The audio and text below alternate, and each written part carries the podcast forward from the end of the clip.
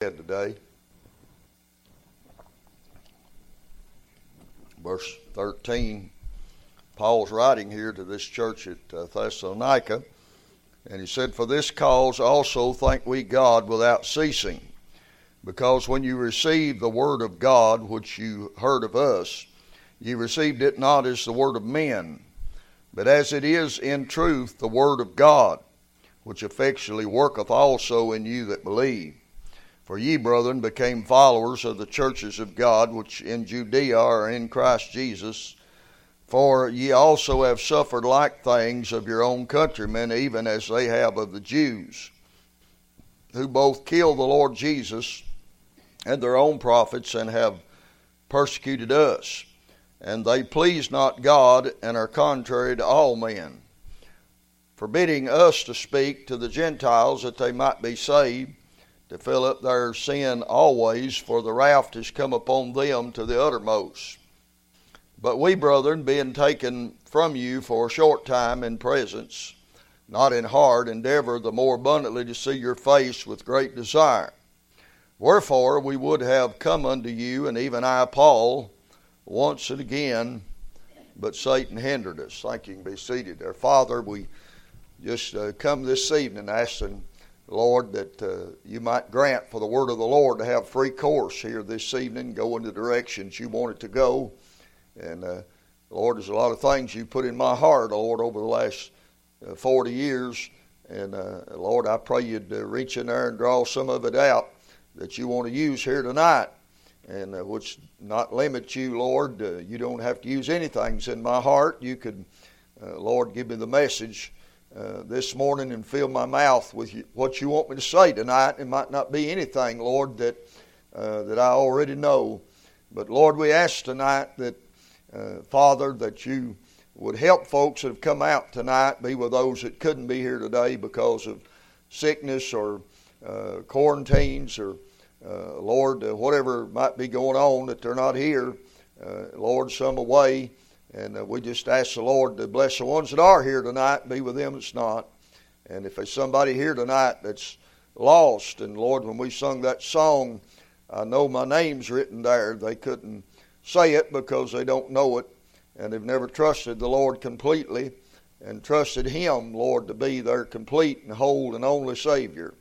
Uh, I pray they might do that tonight.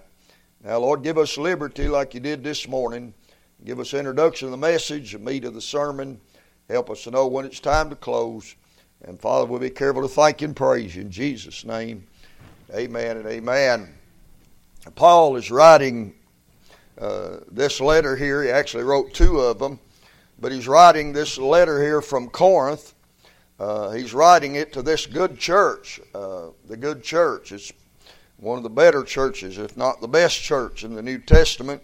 It's a model church uh, that other churches could pattern after. And Paul says that in so many words in chapter 1. And he's writing this letter, it's one of two. And uh, he writes for uh, four reasons that he's writing this letter. First of all, he writes to confirm these new believers. Uh, they've just gotten saved. And he writes to uh, to confirm these new believers in the foundational truths of the Word of God. Uh, somebody just gets saved, uh, they need to be taught, they need to be grounded uh, in the truths of the Word of God. Secondly, he writes to exhort them to live right and live clean. He talks about that uh, in these books. He talks about knowing how to possess your body under the sanctification, how you ought to live right and do right. And then he writes to comfort them concerning some of their loved ones that have already died and he writes in uh, uh, 1 Thessalonians chapter 4, and he says, uh, he writes them there, and he's trying to comfort their hearts concerning them which are asleep in Christ Jesus, and he tells them and explains to them what's going on, where's, where their loved ones is, and uh, when they're going to come back, what's going to happen. But the fourth reason he writes is my text verse tonight, and he says there in verse 18, he says, Satan hath hindered, Satan hath hindered us. Now, uh, it's that there that I want to use tonight. I want to preach on this thought tonight. Uh, I want to preach on some spiritual things that can be hindered. uh, some spiritual things that can be hindered. We're going to look right here in the Word of God tonight. We know there's a hinderer out there, and anytime we try to do something for God, uh, we're going to we're going to run upon some things that are going to try to hinder us. I'm sure you've experienced that in your Christian life. And uh, he says here that Satan had hindered him. He wanted to do a certain thing. He wanted to go uh, to this church, but he couldn't come because Satan had hindered him. And so it is a lot of times in our Christian life. We want to do something, but we find ourselves as hindered by different things. And I want to give you three things tonight that can be hindered. Uh, over in 1 Peter chapter 3, uh, there, uh, the Bible says there in verses uh, 1 down through verse uh, 7, the Bible said, Likewise, you wives, be in subjection to your own husband that if any obey not the word, they may also without the word be won by the conversation of the wives, while they behold your chaste conversation coupled with fear. Whose adorning, let it not be the outward adorning of plaiting of the hair, and of wearing of gold, or putting on of apparel. But let it be the hidden man of the heart in that which is not corruptible, even the ornament of a meek and quiet spirit, which is in the sight of God of great price. After this manner, in the old time, the holy women also who trusted in God adorned themselves, being in subjection unto their own husbands, even as Sarah obeyed Abraham, calling him Lord, whose daughter you are, as long as you do well, and are not afraid with any amazement. Uh, likewise, you husbands, dwell with them according to knowledge, giving honor unto the wife as unto the weaker vessel, and as being heirs together of the grace of life that your prayers be not hindered. You might want to underline that there uh, because he's telling us there in that verse, he's telling us there that our prayers can be hindered. He uh, starts off here in this uh, in that chapter, and he starts off talking about a a couple that's married, but the man's lost, the woman's saved, and he takes the first few verses there telling her how she can win him to the Lord. Now, some women ain't going to never win their lost husband to the Lord because all they do is nag on them. Uh, they ain't going to never win them to the Lord uh, because they never have a kind word toward them. Uh, they ain't going to never win them to the Lord uh, because they have never been in subjection to their husband. You say, well, he's not saved. You're still supposed to be in subjection to him as long as it's not getting out of the will of God. And so, uh, Anybody like that's never going to win their husband to the Lord. Never. Uh, you might go to church every Sunday and never miss a service. Uh, but if you're not the right kind of wife at home, you're probably never going to see your husband get saved. Uh, he says here, uh, he said, uh, I'm going to tell you how to win them to the Lord. He said, I'm going to tell you what to do if they won't go to church. He said, you can win them there at home. He said that they also without the word, meaning they're not going to church, they're not going to hear the word. And he said that they might also, without the word, be won by the conversation of the wife. In other words, when that lost husband sees the grace of God in the life of that woman and sees her submitted to him and sees her being a Christian woman in every uh, instance, even though many times she may suffer wrong, uh, even though she don't deserve it. Uh, but yet she renders unto him uh, the due benevolence, and she is the kind of wife that she ought to be. And uh, she goes home to church, even though he won't go to church with her. She might go home and say, Darling, I wished you was there with me today. I sure would have liked to have you sitting by me today. And uh, the preacher preached today on Calvary, and I'd like for you to hear that message how that Christ died for our sins. And basically, what she does is she goes home and even though he wasn't there to hear the word, she takes the word to him. Uh, she brings it home, takes it to him over the dinner table, takes it to him uh, where they're at, and tells him about uh, the wonderful things of God. Now, she goes home and says, I tell you what, our church is full of hypocrites. Uh, I tell you what, we got the biggest gossips in our church that ever has lived. She goes home, and says, I tell you, that preacher's long winded, and I don't I didn't like what he said this morning. She ain't never going to win him to the Lord. Why would he go? Everything she's told him is negative and bad. Everything she's told him. Would you go to a restaurant if uh, somebody said, I tell you what, I ate today over, over at this restaurant and the food was terrible, the coffee was cold, the tea was sour, and uh, the, wait, the waitress was pitiful? Would you jump up and say, I think I'll go there and eat? Uh, you wouldn't do that. But if you went home and you said, I tell you what, that was the best that was the best uh, chicken I ever eat. That was the best beans. That was the best service. I never had nobody to serve me like that. I tell you what, it won't be long. You'll be pulling in there to try it out. Uh, why? Because they they've told you how good it was, and they uh, they put an appetite in you to make you want to go there.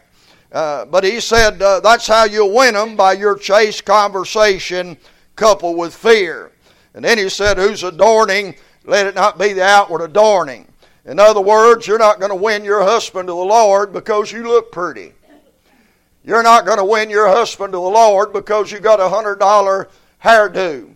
You're not going to win your husband to the Lord because you buy a new dress every week to wear to church. That's not what's going to get him. He's not going to be got. Now he now now you may have got him by doing all that, but you ain't going to get him to the Lord that way. The way you're going to get him to the Lord is by what he sees on the inside of you. When he sees that quiet and that meek spirit, when he sees that one that's subjected to Christ, that one that when they ought to they ought to get mad, they ought to stop out of the room, but yet they they don't, they just don't say nothing, they or they turn away uh, a wrath by a soft answer uh, then you might have a chance of winning them one day to the Lord. He said, not, the, not that it's wrong. He's not saying it's wrong. He said, not the adorning of plaiting of hair. It's all right, fix your hair up. Uh, not the wearing of gold. It's all right. You want to wear a ring or bracelet, that's all right. Not the putting on of apparel. Not uh, it's all right to look nice. You ought to look nice for the Lord. But he said, uh, what's going to win him is verse 4. Let it be the hidden man of the heart. Did you catch that? Did you know you ladies have a hidden man in your heart? That's what he said. He said, Let it be the hidden man of the heart. You say, Well, who's the hidden man in my heart? The Lord Jesus. The Lord Jesus. If you're saved, Christ lives in you. The Bible said, The effectual, fervent prayer of a righteous man availeth much. And uh, we don't have too many righteous men, but always remember you got one living inside of you, the Lord Jesus. Amen? And his prayers avail much. And so he said, even as Sarah obeyed Abraham, calling him Lord, whose daughter ye are not as long as you do well and are not afraid with any amazement. Likewise, you husbands, dwell with them according to knowledge, giving honor. Now he's talking to the men now. Now, now you, you at the first few verses, you got a saved woman, a lost man. Last few verses, you got a saved man, you got a saved woman. But he says that you have to dwell with them according to knowledge, giving honor unto the wife as unto the weaker vessel. Now, that's not talking about uh, necessarily, uh, that's not talking about that uh, the weaker vessel. It has to do with the fact that most of the time now you got these you got these women that try to be men and they lift weights and do all that stuff and and uh, and they do the best they can to try to be a man even though God made them a woman. Uh, but he said uh, he said dwell with them according to knowledge realizing that wife's the weaker vessel. In other words uh, most women probably unless they're weightlifting or something like that most women ain't, going to be able to lift a 100 pound bag of, of, seed and throw it on their shoulder. Uh, why? Because she's the weaker vessel. Uh, women, God, the way that God has structured women, God has made them uh, so that they're more emotional than men. Have you ever noticed that?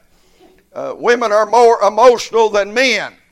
And uh, most of the time that uh, the women will get all emotional, and a lot of times the men, I know there's a few cases where it's not that way, but most times the men are not as emotional as the women.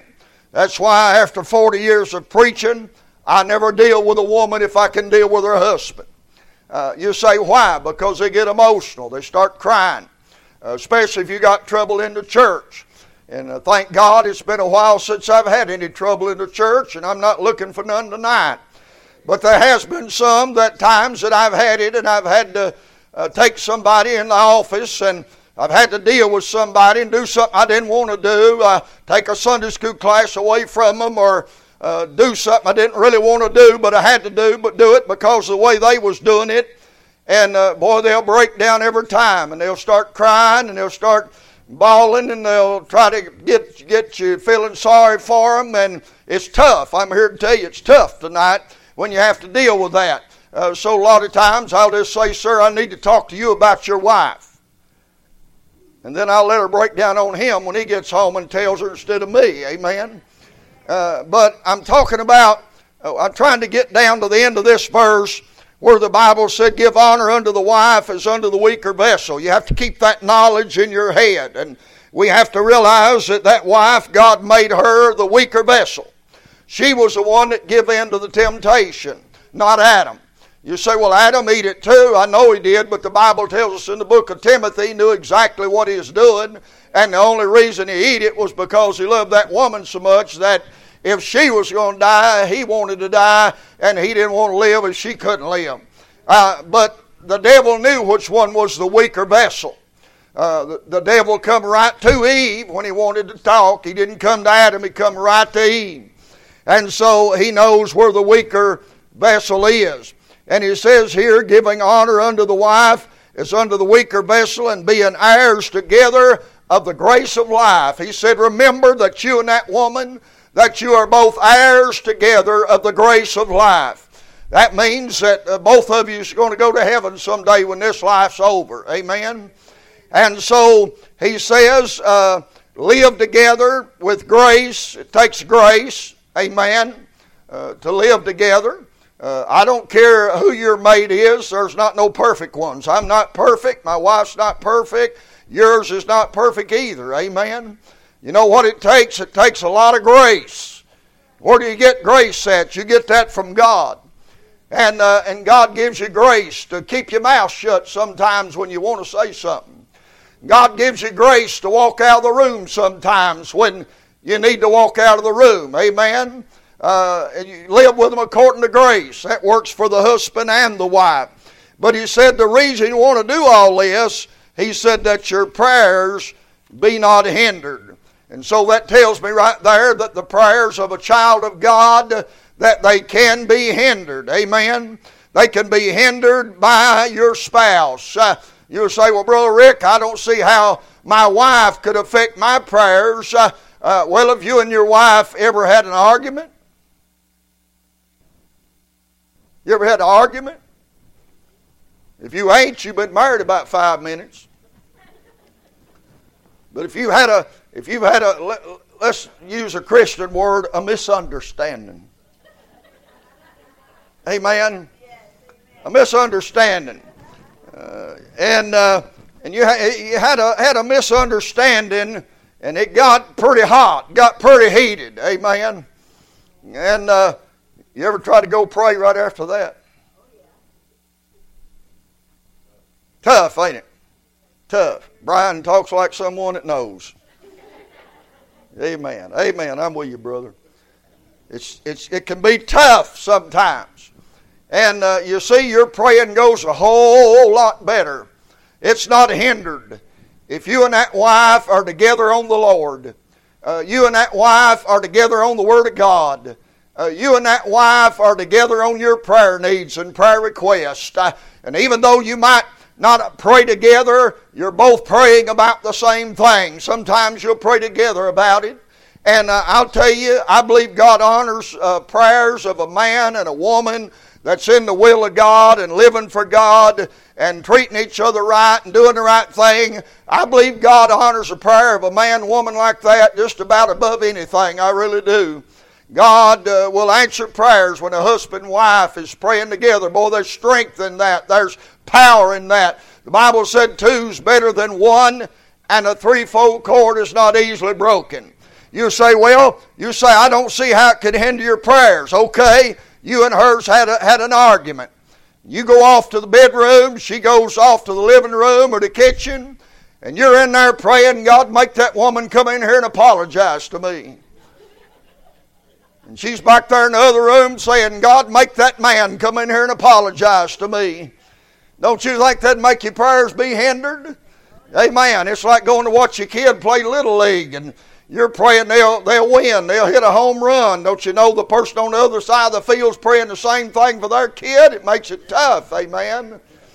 But he said that your prayers be not hindered, so we can hinder each other's prayers. Uh, that's a good reason to try to get along. That's a good reason to uh, try to uh, try to end arguments as soon as you can, and uh, don't go to bed mad and get up mad. And, don't run a whole week. Don't run a whole day. If you do go to bed mad, get up glad. Forget about it. It's a new day. Amen. Uh, and hope and pray she don't bring it up and you don't bring it up. Maybe nobody will bring it up and everything will be all right. Amen. But don't fight. Don't fight until midnight and then get up the next morning swinging. Uh, don't do that. Pray that your prayers be not hindered. Amen. Boy, I tell you, we need we need a prayer life that's not hindered. You say, why? We're, we're living in tough times, folks. I mean, it's, it's awful the things that are going on in our world today. And I tell you, I, have been hearing stuff the last little bit, just blows my mind and, and just grieves my heart. I, Brother John Tisdale sent out a thing of a missionary family, and uh, missionaries, a man, his wife, and about three or four kids and he, if I understood it right, he had a flat tire somewhere in the Cincinnati area. And he called his wife and asked her if she'd come down and help him pick him up, I guess to go get help or get the tire fixed or something. She came down and brought her son with her. And they got there, and somebody stopped along the freeway, if I understood it right, and robbed them, shot her and killed her. Uh, shot the little boy, killed him. I think shot the husband. I, I think he's still uh, still in critical condition. But uh, you got all this crazy stuff going on today, folks. That used to we didn't have going on. And if there was ever a time that uh, that our homes needed to be covered with prayer, and we ought to be able to prayer, uh, pray, it's right now. So you want to make sure that that your prayers are not hindered by your relationship with your husband or with your wife.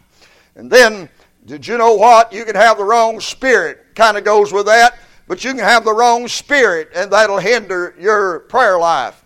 The Bible said, Jesus said in Matthew 6 and verse 9 through 15, he comes down through there and he's teaching us how to pray. It's, uh, it's a model prayer. Really what it is. It's not the Lord's Prayer. That's over in John 17. But this is what you call a model prayer. And he's telling us to pray for our daily bread and this, that, and the other. And then he comes on down through there and he says, uh, But if you, he says, you're to forgive men their trespasses. But he said, If you forgive not men their trespasses, neither will your heavenly Father forgive you your trespasses. Now, if you're praying for forgiveness and somebody out there that you uh, that you have aught with and you've never forgive them, uh, you've never been able to, uh, to just overlook it or forgive it or go on or whatever you might do, uh, every time you get down to pray, that's going to hinder your prayer.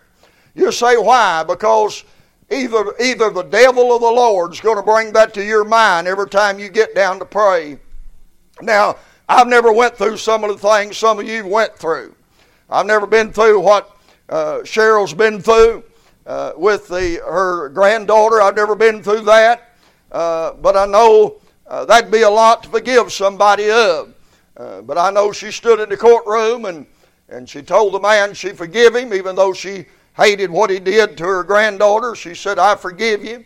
And uh, boy, it was a moving moment there in that courtroom. I think everybody in there, including myself, was in tears that morning. There's something about seeing there's something about seeing that kind of forgiveness in a person's heart and in a person's life that's able to forgive uh, people like that. You know what it is that moves you. You know what it is that moves you the tears because that's the kind of forgiveness Jesus Christ had for us. Amen. He's on the cross. They've nailed him there. They've put him there. They've lifted him up. and what did he say? He said, Father, forgive them. They know not what to do. You say, well, they didn't know what to do. Uh, no, but how many times have you and I knew what we was doing and we asked Him forgive us and He did forgive us. Uh, and the Bible said even as Christ forgives us, we ought to forgive others. Amen. But I'm here to tell you this: you can hold on to a grudge all you want to, uh, but a grudge is like this. Uh, it's like me drinking poison hoping it'll kill you. Uh, it never works that way.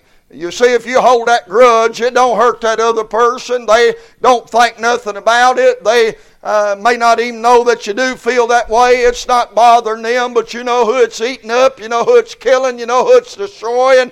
That person that has that grudge down in their heart, amen. I, and so, if our spirit is not right, if we have an old unforgiving spirit, our prayers are going to be hindered when we go to the Lord in prayer. And then our text said here, he said, Satan hath hindered me uh, from going, not praying, but he said Satan had hindered me from going. Do you know Satan can hinder our prayers?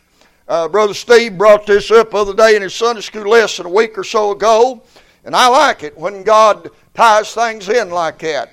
I like it when the Sunday school teacher mentions something that the preacher mentions later on, or the preacher mentions something and the Sunday school teacher mentions later on. But over in the book of Daniel, chapter 10, Daniel's been a praying. I think he's been a praying about 21 days or something, if I remember it right. He'd been praying about a thing for a long time, and he thought God didn't hear him. Uh, I'm sure you've been like that. I've been like that. I prayed and the answer didn't come, and I thought maybe God didn't hear me or God wasn't going to answer or God said no. But Daniel gives us some light on that in Daniel 10, down in verse 12. He said, Then said he unto me, this Gabriel that came to Daniel, he said unto me, Fear not, Daniel, for from the first day that thou didst set thy heart to understand and to chasten thyself before thy God, thy words were heard. Mm, God said, He said, God heard you the very first day you prayed, God heard you. And He said, I'm come for your words. I'm here because you did pray, Daniel. And he said, But the prince of the kingdom of Persia withstood me one and twenty days. But lo, Michael, one of the chief prince, came to help me, and I remained there with the king of Persia. And so what he says, he said, Daniel, you prayed. God heard you the first time you prayed. Uh, but this prince of Persia's type of Satan, if you will, he said he's hindered that prayer from being answered. He's fought every way he can. You say the devil can do that? Sure. When you pray for lost people, the devil, he does everything he can to hinder that prayer from being answered. Uh, uh, he'll give them every excuse in the book. Uh, uh he'll send uh, sickness. He'll do whatever he can to keep them out of the house of God so they might be saved. Uh, the devil is a hinder. You've never stood behind a pulpit at invitation time and not realized the devil hinders prayers being answered. When somebody's praying for a loved one to be saved, I, and boy, about the time the invitation's given, the kid cries and off to the nursery they go. Uh, uh, you, you never stood here, and about the time the invitation's given, somebody stands up and they're going through their purse or they're already starting out. That's Satan trying to hinder the prayers of this church that prays for somebody to be saved. Amen. Uh, our prayers can be hindered. You say, how do you stop that? Well, you run. You can run interference if you can. Uh, sometimes that works. You can uh, get the person's attention. Say, listen, uh, listen to the preacher up there. Wait just a few minutes. You might do something like that. Uh, but what I'm pointing out is that our prayers can be hindered. They can be hindered by a spouse. They can be hindered by the spirit we have. They can be hindered by Satan. They can be hindered by sin. Did you know if you try to pray with known sin in your life, that that hinders your prayers. The Bible said, David said in Psalm 68, verse 18, he said, If I regard iniquity in my heart, he said, The Lord will not hear me. What's that mean? That means if I've done wrong and God's convicted me of that wrong, I know it, God knows it, I, and I refuse to come to the altar at altar call. I refuse to get down at the house and ask God to forgive me. God said, When you pray, God said, You're not a hearing me. I'm telling you, you need to come and get that thing under the blood. God said, You're not a hearing me. I'm telling you to uh, ask forgiveness and clean yourself up. God says you're not hearing me, so God said I ain't going to hear you. Till you get that thing clean in your life. Amen. Amen. That's the way it is. We don't like to think about it that way, but it's the truth. Prayers can be hindered. Do you know prayer is a spiritual matter? You know, physical things can be hindered. We all know that. But see, it ain't just the physical things that can be hindered, the spiritual things can be hindered. And did you know, we, we don't know this, we don't live like we know this, but did you know the spiritual things are far more important than the physical things? Physical things are only going to last for 70 to 80 years and they're going to be done. But spiritual things are going to be for eternity. Amen. Prayers can be hindered. All right, look over in 2 Corinthians 9 and verse 12. 2 Corinthians 9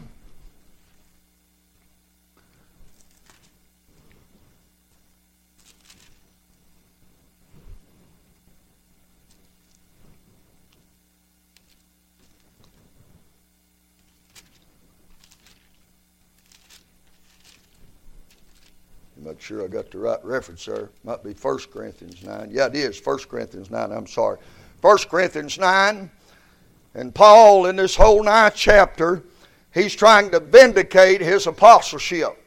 There's been some folks that said, I don't even believe Paul is apostle. And Paul is vindicating his apostleship. Verse uh, 1, he said, Am I not an apostle? Am I not free? Have I not seen Jesus Christ our Lord? Are ye, are not ye my, uh, my, my work in the Lord? If I be not an apostle unto others, yet doubtless I am to you. For the seal of my apostleship are ye in the Lord. My answer to them that do examine me is this Have we not power to eat and to drink? Have we not power to lead about a sister, a wife, as well as other apostles, and as the brethren of the Lord and Cephas? Or I only, as uh, Barnabas, have not we power to forbid working? Who goeth a warfare any time at his own charge? Who planteth a vineyard and eateth not of the fruit thereof? Or who feedeth a flock and eateth not of the milk of the flock? Say I these things as a man, or say not the law the same also? For it is written in the law of Moses, Thou shalt not muzzle the mouth of the ox that treadeth out the corn. God uh, doeth God take care of the ox. Or saith he it altogether for your sake? For our sakes, no doubt this is written, that he that plows should plow in hope, he that thresheth in hope should be partaker of his hope. If ye have if we have sown unto you spiritual things, is it a great thing if we shall reap your carnal things? If others be partakers of this power over you, are not we rather? Nevertheless, we have not used this power but suffer all things lest we should hinder the gospel of Christ. Did you know Paul says there in that verse that the gospel can be hindered? That's what he said there. Paul has spent the whole first part of this chapter trying to vindicate his apostleship. They said, You're not an apostle. And uh, Paul said, uh, Okay. Paul said, Here's what I've done. He said, I've not eaten certain things uh, because you say, that I shouldn't. So Paul said, I've not eaten certain things. And in the company of certain people, and Jews and stuff, I, there's certain things I haven't eat. He says, uh, I haven't took a wife. He said, I don't have a wife. Uh, some said, is Paul married? Well, some think he was, some think he wasn't. Uh, some think that when Paul was converted to Christ on the Damascus Road, Paul being an avowed Jew, Paul being a, an about Jew, he didn't. He just like Jews today, he he didn't believe Jesus Christ was who he said he was. He hated Jesus Christ, he hated the church, he persecuted the church, just like Jews today. Jews today do not believe that Jesus Christ is the Messiah unless they're saved Jews. They don't believe that. Uh, and uh, Paul was that way.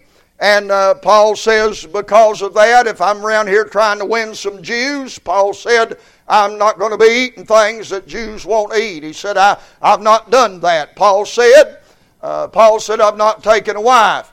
And some think that when Paul was converted to Christianity, that his wife, doing what most Jewish families would do, They totally disown Paul. They have a if that, if you get saved as a Jew even today, if you got saved as a Jew and you left the Jewish religion, you would have to you, they, your family would disown you. They'd have a funeral for you. They'd say that you don't exist anymore. That's what old Hyman Appleman had to do. Great Baptist preacher of the past, Jew, but he got saved. I, and I've heard him give his testimony how his own family uh, said, You're dead to us. We're having a funeral for you.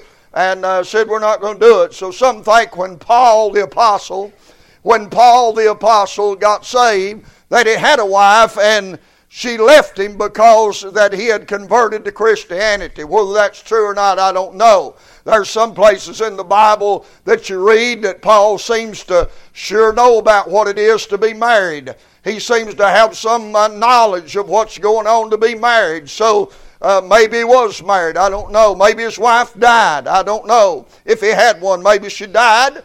But Paul said, I, I have power. I have power to take a wife if I want to. But he said, because it, you're going to allow that to be a hindrance, he said, I haven't done that. I hadn't done that.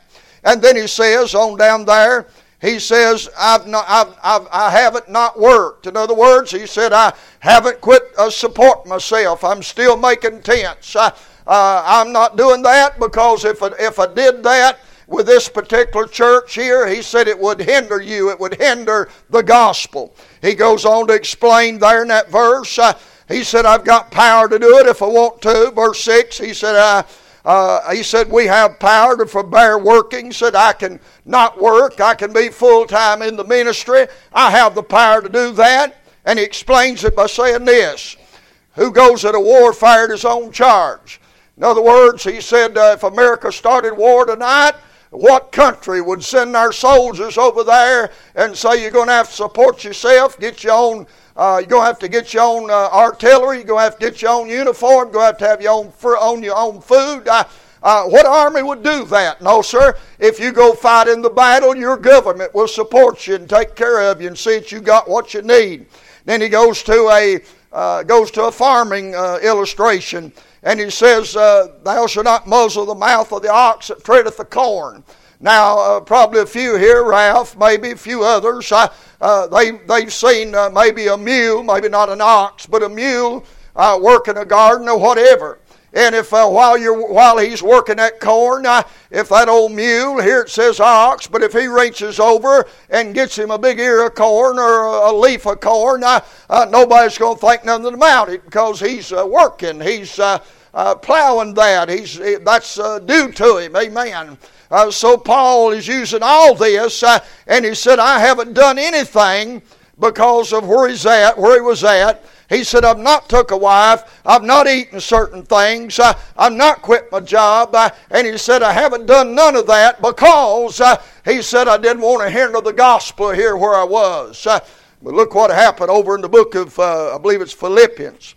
Look over there in Philippians. And he talks about this. in uh, Philippians 4 and verse 15. He said, Now you Philippians know also that in the beginning of the gospel, when I departed from Macedonia, no church communicated with me concerning giving and receiving, but ye only.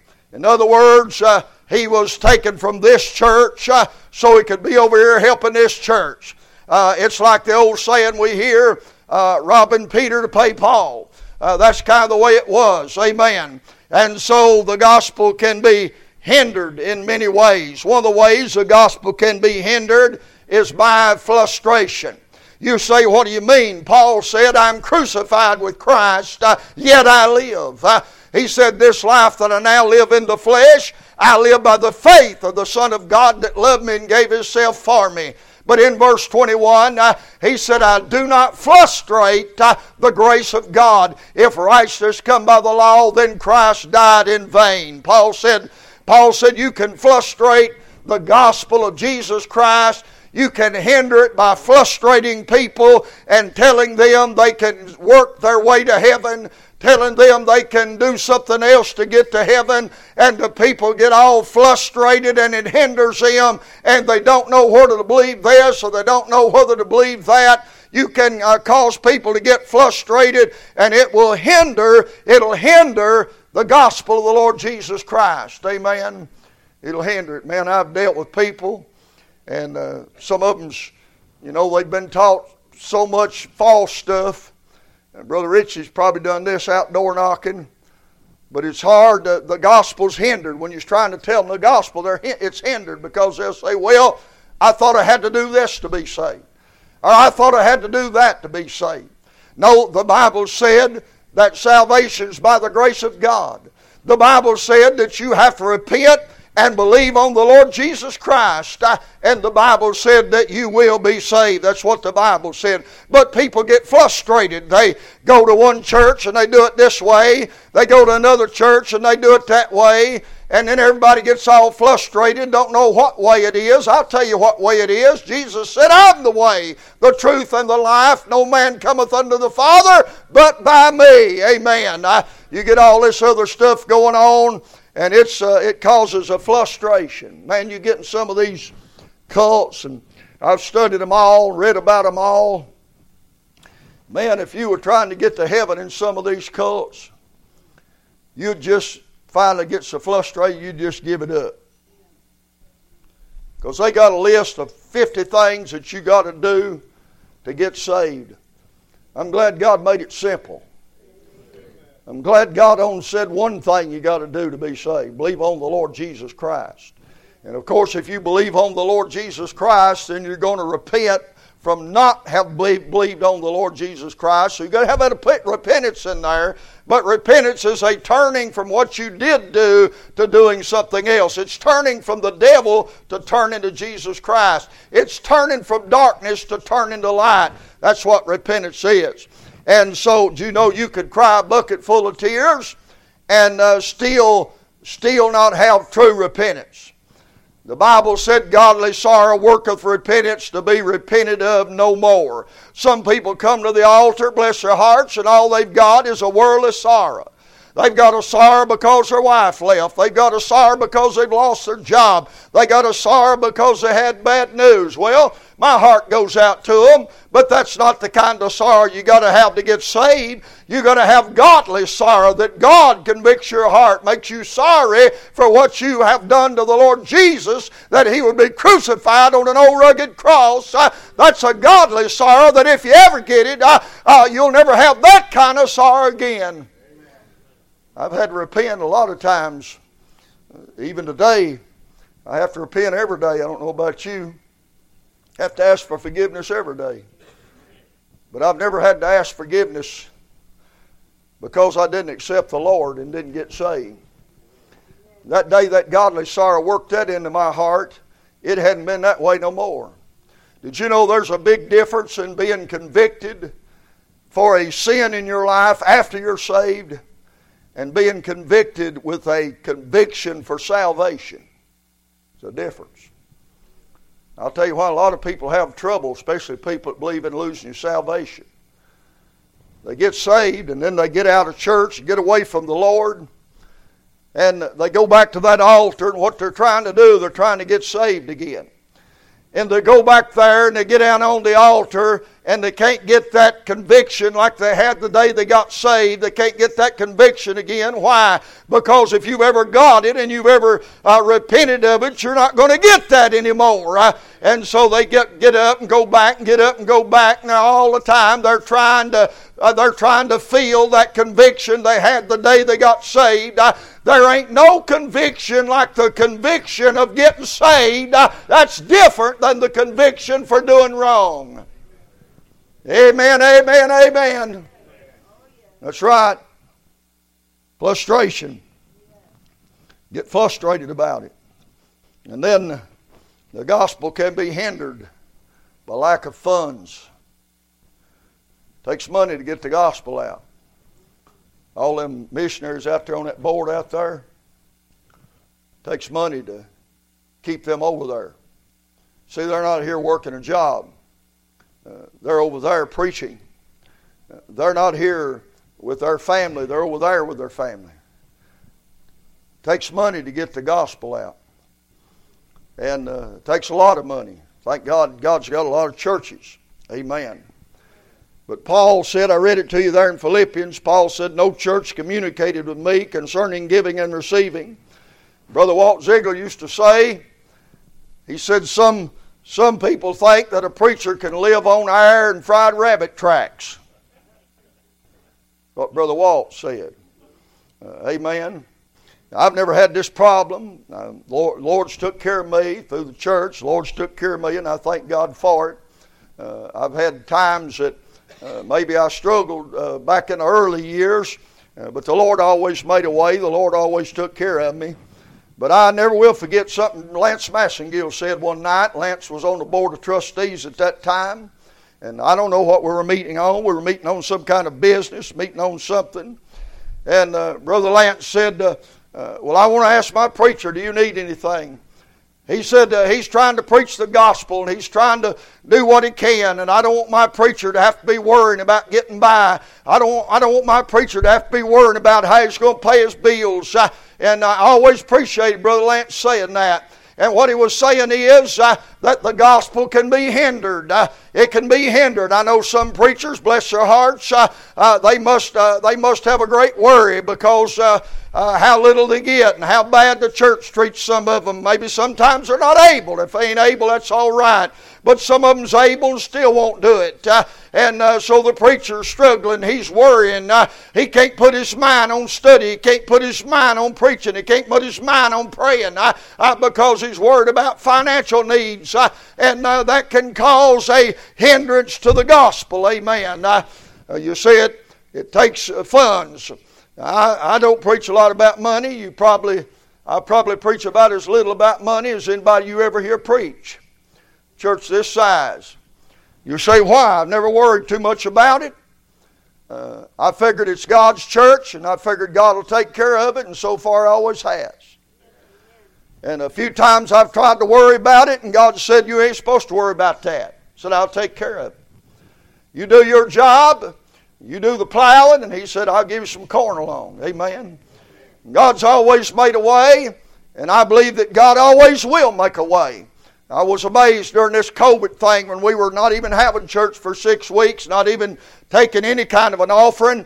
I was amazed at how many people uh, that all during that time that they would mail that tithe in. They'd mail that money to the church, even though we wasn't having church, even though they couldn't be here, even though there was no offering plate in front of them. And by the same token, I'm amazed uh, at people that come to this church and enjoy the blessings of this church uh, that never put a dollar in the offering plate uh, and hadn't sent one dime since the church wasn't able to have services. Thank you, you're welcome. Amen. The gospel can be hindered. I promise you, there's missionaries tonight that would leave tonight if they just had the funds to be supported and get over there where they want to go. I promise you that tonight. So the funds can hinder. Frustration can hinder the gospel. Here's something that really hinder the gospel. Look in Hebrews 4 and verse 2. Hebrews 4 and verse 2. The Bible said, verse 1 Let us therefore fear, lest the promise being left us of entering into his rest, any of you should seem to come short of it. For unto us was the gospel preached, there it is, as well as unto them, but the word preached did not profit them, not being mixed with faith in them that heard it. So there's something that can hinder the gospel. You say, what is it? It's a lack of faith. He said they heard the same gospel we heard. They heard how Christ suffered and died for our sins, how that he was buried, how he rose on the third day. But the only difference, it didn't do them no good. He said it's because they didn't have the faith to believe it. Amen. You got to have faith to believe the gospel. You say, I don't have it. Won't you ask God for it? The Bible said, the Bible said, For by grace are you saved through faith, that not of your own. It's a gift of God. Won't you ask God for the faith to believe Him? Quit trying to believe it on your own. Did you know the Lord Jesus done everything for you? He done everything for you. Did you know, this is going to hold on to your seat, did you know the Lord's already believed for you? But you got to accept it. You got to believe that He's already believed for you. Just like you believed He died for you, just like you believe He rose from the dead for you. He's already believed for you. But you got to accept it. That's why I'm secure. You say, why? I've accepted the fact that the Lord has believed for me. And even if I have a, a failure, a time that my faith gets weak, and a moment I don't believe, I'm still all right because He's already believed for me. That's why he could say what he did over in 1 Timothy. Uh, that's, that's too good to pass up. Let me find that. I, uh, I don't have it marked, but it won't take me but a minute to find it. And that's a good verse there that you need to you need to hear tonight. Over in I think it's uh, first uh, maybe it's Second Timothy, Second Timothy chapter two. Second Timothy chapter two. And look here at verse uh, 12. If we suffer, we shall also reign with him. If we deny him, he also will deny us. He's talking about denying us reign. He's not talking about denying you and saying, I don't know him. He's talking about the reign there. It says it in the verse. He said, If we suffer, we shall reign with him. But if we deny him, uh, he'll deny us. You, can, you can't lose your salvation, but you can lose your reign you can lose your reign. But look at the next verse. He said, If we believe not, yet he abideth faithful, he cannot deny himself. Glory! That means that even in my weakness, He's already believed for me. And even if I don't believe, He's done believe for me if I have believed. Amen. That's good, boy. The Lord's got this thing sealed up and fixed every way. He's thought it out. He knows us inside and out. He's fixed it every way. You see, used to, he made a covenant with Abraham. He broke it. He made a covenant with this one. He broke it. He made a covenant with that one. He broke it. God said, I ain't making no more covenants with men because they can't keep them. And he said, The next covenant I make, I'm going to make with my son. And he made a covenant with his son Jesus said at the Last Supper, he said, uh, This is the New Testament. That word covenant is a meat word there. So, this New Testament of my blood.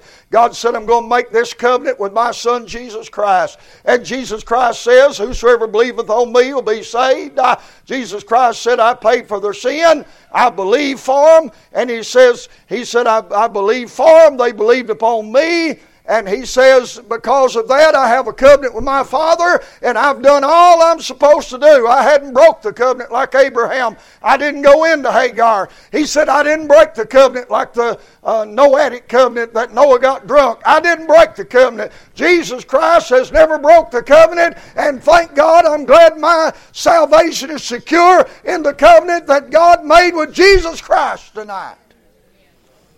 Amen. Lack of faith. Well, let me show you one more tonight. Over in the book of Acts. Book of Acts. Good story there. Oh, let's start in about verse 26. The angel, Acts 8, verse 26. The angel of the Lord spake unto Philip, saying, Arise and go toward the south unto the way that goeth down from Jerusalem unto Gaza, which is a desert. And he arose and went, behold, a man of Ethiopia, a eunuch of great authority, under Candace, queen of the Ethiopians, who had the charge of all her treasure, and had come to Jerusalem for to worship, was returning and sitting in his chariot, and read Isaiah the prophet. And then the Spirit said unto Philip, Go near and join thyself to this chariot. And Philip ran hither and heard him and read the prophet Isaiah and said, Understandest thou what thou readest? He said, How can I, except some man should guide me? Right there's your scripture verse for altar workers. And he desired Philip that he would come up and sit with him. The place of the scripture which he read was he was led as a sheep to the slaughter, and like a lamb dumb before his shears, so he opened not his mouth. And in his humiliation, judgment, he was taken away. And who shall declare his generation? For his life is taken from the earth. And the eunuch answered Philip and said, I pray thee, of whom speaketh the prophet this of himself, or some other man. Then Philip opened his mouth and began the same scripture, and he preached unto him Jesus. And as they went on their way, they came into a certain water, and the eunuch said, Here is water. What doth hinder me from being baptized?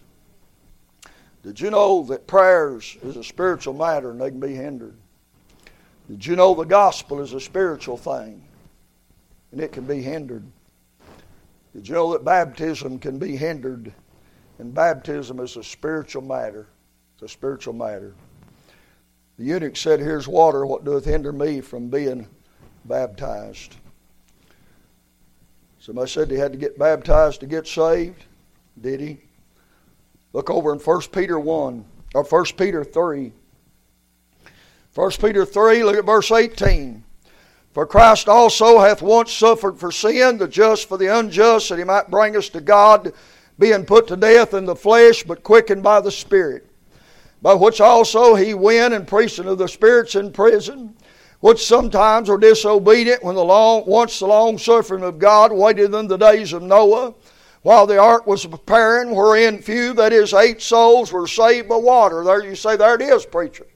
The Bible says right there they were saved by water, talking about Noah and his family. Noah wasn't saved by water, Noah was saved because he's in that ark. That's why Noah was saved. If he'd been in the water, Noah would have drowned. He'd have drowned. But watch this. Here's the clincher here. Don't take my word for it. Look at verse 21.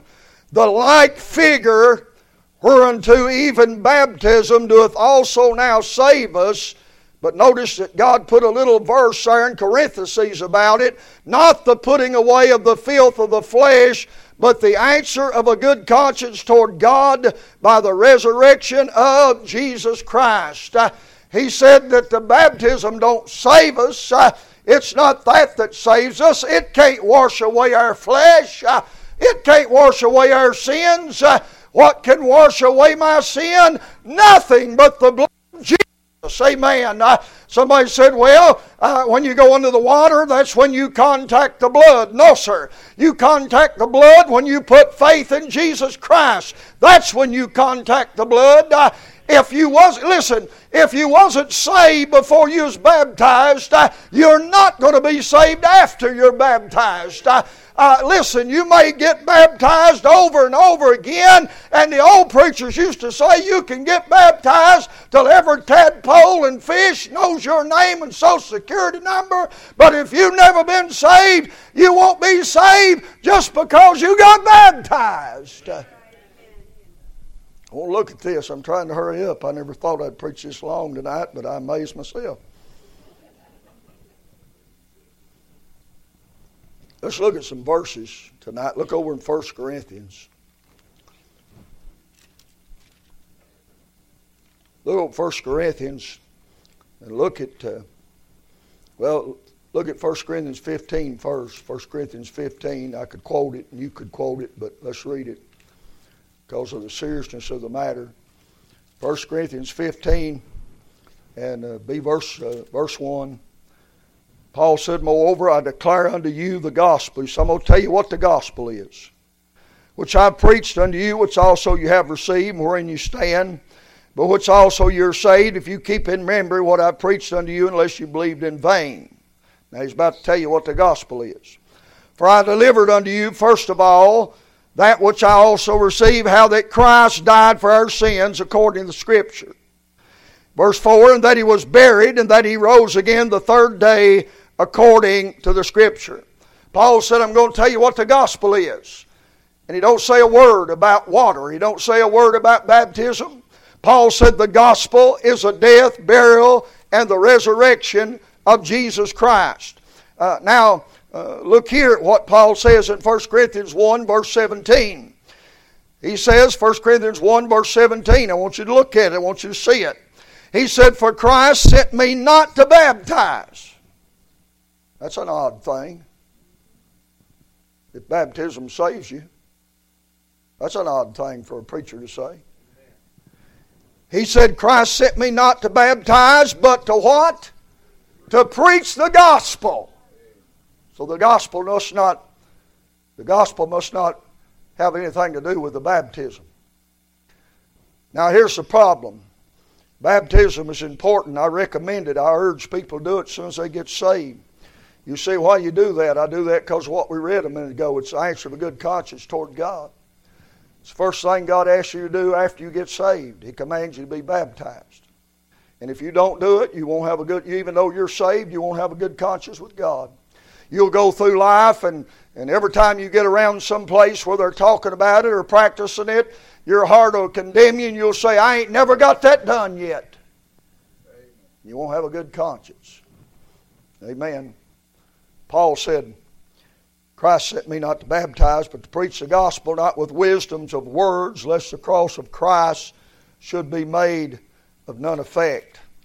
Paul said, God didn't send me to baptize, He sent me to preach the gospel. So, look over in uh, Mark 16 16. And uh, let's look at, look at what it says over there, Mark 16 16.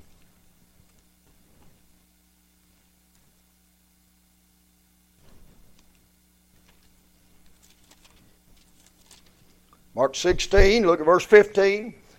He said unto them, Go ye into all the world and preach the gospel to every creature.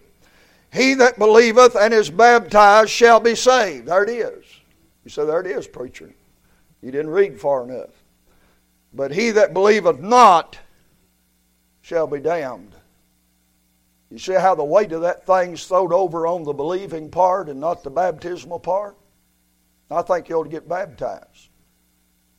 But uh, Caleb and Amanda, they left out today on a plane. That'd be like that'd be like me saying this. He that gets on that plane and sits down is going to Texas. But if you get on that plane, even if you sit down or not, you go in Texas when it takes off. You see how the emphasis is on the word believe. And if you don't believe that, you go through the Gospel of John, get you a yellow highlighter, and every time in the Gospel of John it says, believe, believe, believe. You highlight that. You say, why? Because that's the main thing on getting saved, is believing. Baptism can be hindered. You're commanded to do it. Matthew 28, uh, 19, 20. And don't you go out of here saying our preacher don't believe in baptism. I believe in it with all my heart. But I believe the one that really counts is a spiritual baptism. The Bible said in Romans, the Bible said, For we are all baptized into one body. That's not water baptism, that's a spiritual baptism. And everybody gets saved, they're placed into that body of Christ by the Holy Spirit of God. Now, baptism can be hindered. Let me finish up here. First of all, let me say the preacher can hinder it. He did right there in our text verse, didn't he? Let's go back to that. I want it, it's important. I want you to see it. They're going down the road. Evidently, Philip has talked to him. The eunuch's been around enough. He's either seen baptism or either Philip told him about it when he got there. They're going down the road, and all at once they come upon this certain body of water. And the eunuch said there in verse 36, Here's water, what doeth hinder me to be baptized? You know who's going to hinder him? The preacher. Look at verse 37. And Philip said, If thou believest with all thy heart, not after you come out, before you go in. If thou believest with all thy heart, thou mayest. And he answered and said, I believe that Jesus Christ is the Son of God. Did you ever stop and wonder why? That that thing's called believers' baptism. It's not unbelievers' baptism to be made believers. It's believers' baptism. Isn't that plain as an nose on your face? Philip said, You can be baptized if you've been saved. Said, You believe in Jesus Christ, the Son of God? And he said, I do. I believe that. And all you newer Bibles take that verse out. Can't find it. You go down through there, verse 35, 36, get 37, there'll be a number there and no verse. Crooked devils. They put so much pressure on them that now they put it down at the bottom of the page. Why not leave it where the Bible puts it? God's got it there for a reason. Amen. So the preacher hindered it. I've, I've, there's been a few times that I've hindered some people from getting baptized. You say, why? Well, I wouldn't judge. I wouldn't judge them whether or not they're saved or lost, but I've had them come to me and say, Preacher, I want to get baptized. I say, Well, have you ever been saved? No. Well, you can't get baptized right now. I want you to get baptized, but I want you to get saved. You need to get saved before you get baptized. Get that a lot of times with children coming up won't get baptized. So in that case, I'm like I'm like Philip. I'm hindering it. So, yeah, there's water there. We got a baptistry. Yeah, we can do it. But you ain't been saved yet. And we need to wait till you get saved. All right? Sometimes baptism can be hindered because of the place. If I teach that everybody that goes to heaven's got to be baptized, there's some people that die in a place, there's just no way. That thief on the cross, if he had to be baptized to be saved, Jesus would have had to say, Today you'll be in hell, not with me. I've stood by the deathbed of several people over 40 years of ministry. I'm talking about less than a handful, less than a number of fingers on my hand. I've stood by the bed of people that was dying, and I believe with all my heart they got saved. I believe with all my heart from what I witnessed and what I heard, I believe they trusted Christ on their deathbed, and I've got every ounce of faith to believe that I'll see them one day in heaven, even though they didn't get baptized. You see that soldier in the ditch overseas and gets shot, and another soldier laying there by him. He ain't got time to get baptized. Somebody said, Well, that's what if stuff. Preacher, it's what if stuff. It really happens.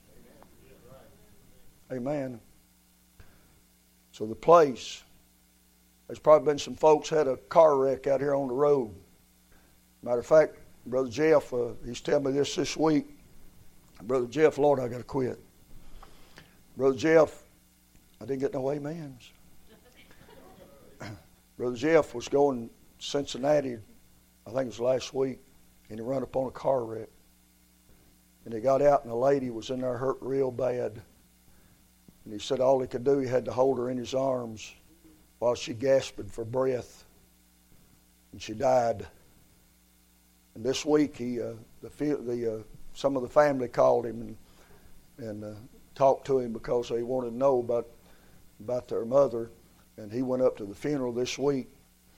But what about a situation like that? What if that woman and, and her family said God had been dealing with her for about two months? She'd been talking about need to get saved, need to get saved. And that woman that called Jeff said, I just want to know what she said in her last words. I want to know what she talked about. And said, Did you pray with her? And Jeff said, Yes. He said, I, I prayed with her. I prayed with her there.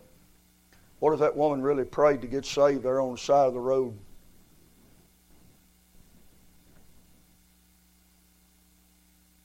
You think the Lord's going to say, No. You're not going to live long enough to get baptized. No. Jesus Christ died for sinners. Have you ever looked at the cross and pondered it? That's how much he wanted sinners to be saved. Do you think somebody that wants sinners to be saved so bad that they would die and suffer and go through what he's been through, and some sinner want to get saved? Him say no. No. You got the proof there in the Bible.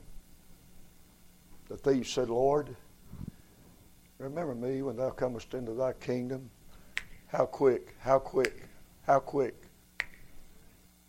Jesus said, This day thou shalt be with me in paradise. Will he have a stack of rewards? Doubt it. Will he, will he have a reign in the millennial? Probably not. But did he go to heaven? Don't take my word for it. Jesus said, This day you'll be with me paradise. And then lastly, baptism can be hindered because of a person. A person. The Bible said in Proverbs 29 25, the fear of man bringeth a snare. I've had people over the years say, Brother Rick, I want to get baptized, but I'm scared of water. I'm scared of water. And somehow or another, they, they may go on later on get baptized, but it hinders them for a long time. Sometimes it's a situation like Brother Richie's there, and uh, he got uh, he got uh, thought he got saved, got baptized. You heard his testimony down there at the creek. He thought he got saved on that Sunday, and then really got saved the next day. How many years do you say that had been, brother? Fifty-nine years. Fifty-nine years. Knowing in his heart he needed to get baptized. And why'd you say you need to get baptized again?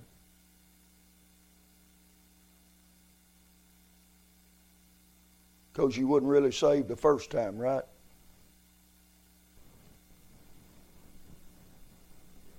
You see, he thought he got saved, he got baptized, but then he found out that he wasn't saved, and he did really get saved all in a two day span. And he knew. Ten year old boy, he knew that that first baptism was no good. And 59 years later, he got her done. And I'll just bet you, I just bet you all the money in my billfold. He ain't had a bad conscience about it since the day he got it done. Because the Bible said the it's the answer of God for a good conscience. First time I met him, it wouldn't. I think it was the first time. I know it wasn't long after that. He stood right out in front of that church by his car. He said, "Preacher, I need to get baptized." You say, why did he say that? Been bothering him. Saved, going to heaven, but he didn't have that clean, clear conscience because he did what God said do. So who hindered it? He did. The person, he hindered it. So our baptism can be hindered. Our prayers can be hindered. The gospel can be hindered. Well, I don't want to be a hindrance to none of them things, do you? Father, I thank you tonight for the message. Thank you for putting it in my heart and uh, just preached, uh, just explaining, expounding